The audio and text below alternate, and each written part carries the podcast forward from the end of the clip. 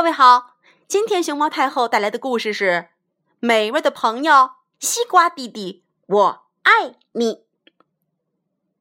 大热天，太阳公公在天上哗哗的放光，西瓜弟弟躺在地里头高喊：“好热，好热呀！这火辣辣的太阳都快把人给烤焦了！哎呀，我的妈呀，热死了！”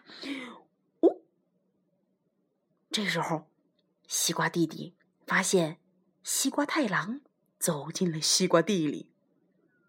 他贼笑着说：“嘿嘿嘿来了来了，看我怎么捉弄你！”西瓜太郎拿着自己的小竹竿，啪一下，朝着西瓜弟弟身上就打下去了。西瓜弟弟噌，往左边一躲，没打着啊，没打着啊。西瓜太郎不甘心，啪，又一下打下来，打在了西瓜弟弟的正前方。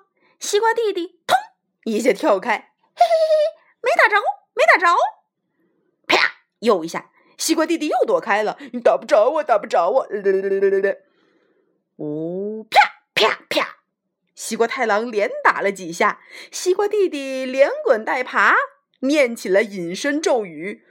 哆噜哆噜哆隆，咕噜咕噜咕噜噜，嘣！人打不着，打不着。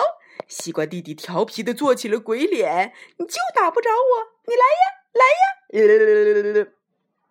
哎呀，忙活了半天，西瓜弟弟累坏了。哎呀，他们怎么都那么笨呢？啊啊！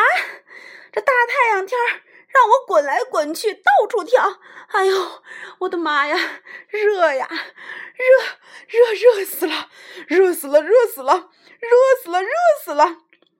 叮叮叮叮叮叮叮叮叮叮叮叮叮叮叮叮叮